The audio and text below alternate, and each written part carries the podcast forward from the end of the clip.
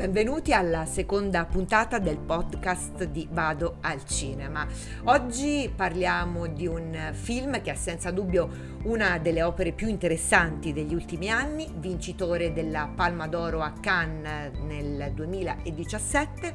The Square dello svedese Ruben Östlund, un film che è fonte quasi inesauribile di stimoli, riflessioni, temi, eh, insomma un film che è tanta roba. È per questo che The Square andrebbe visto non una probabilmente, ma più volte. Questo per poter attraversare tutte le strade e i percorsi che il regista ha disegnato nel costruire questo lavoro, incontrando sicuramente ogni volta una nuova via e un possibile nuovo significato. Tra i tanti piani che l'autore ci fa attraversare con la sua macchina da presa e ancor prima con una sceneggiatura che non si fatica a immaginare, veramente immensa e scritta in modo geniale, c'è innanzitutto quello dell'umanità come incontro, scontro tra elementi primordiali e sovrastrutture della nostra società, eh, quello che siamo veramente e ciò che erigiamo ogni giorno intorno a noi.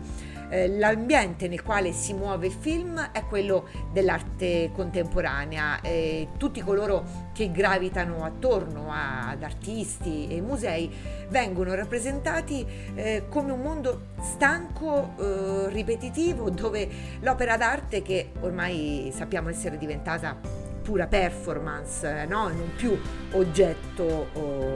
opera, proprio oggetto, eh, dà eh, adito ha talmente tante possibilità interpretative da risultare spesso vuota, anche superflua. È in questo modo che eh, in una scena, ad esempio,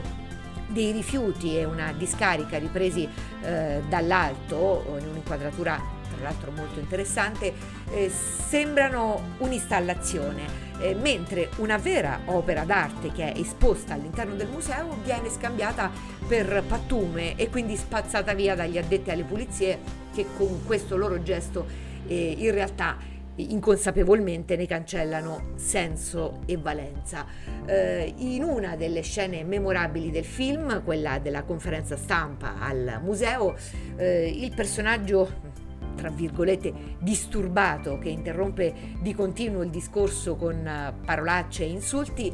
incarna in qualche modo la verità della vita che irrompe sulla scena del raziocinio e, e del controllo. Eh, un discorso ricorrente che parte da un'azione, ad esempio la ricerca di un portafogli che avviene a un certo punto del film, presumibilmente rubato, e che diventa piano piano una situazione incontrollabile, eh, fonte di paura, che così conduce alla scena madre, eh, ovvero quella più cinematografica eh, del film, cioè la scena in cui eh, una performance artistica messa in piedi in un ambiente altolocato, dove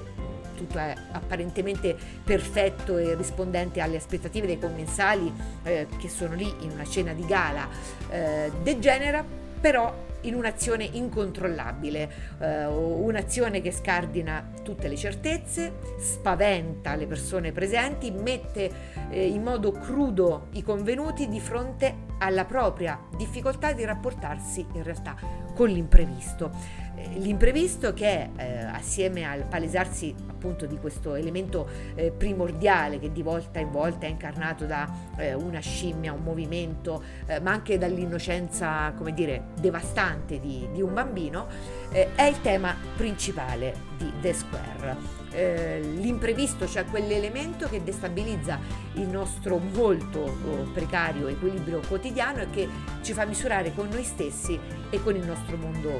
di appartenenza. In questo contesto eh, che mette in scena la vita, dove a ogni azione corrisponde una conseguenza spesso incontrollabile, quindi no, non controllabile da parte eh, dei, dei protagonisti di, di ogni situazione, si incontrano tanti elementi: la ricchezza e la povertà, le classi sociali, eh, la loro possibilità o impossibilità di interagire, eh, il vecchio mondo, l'Europa, soprattutto l'Europa del Nord, che fatica ad adeguarsi al nuovo e anche a sovvertire, a cambiare le proprie regole che appaiono molto rigide. Il mondo adulto, eh, quello del bambino e quello ancora più naturale di animali e di primati. Per tutto il film è impossibile non interrogarsi sul proprio essere, sul contesto eh, sociale nel quale ognuno di noi vive, eh, sulla nostra perdita di umanità, sulla precarietà di equilibri eh, interni nostri ma anche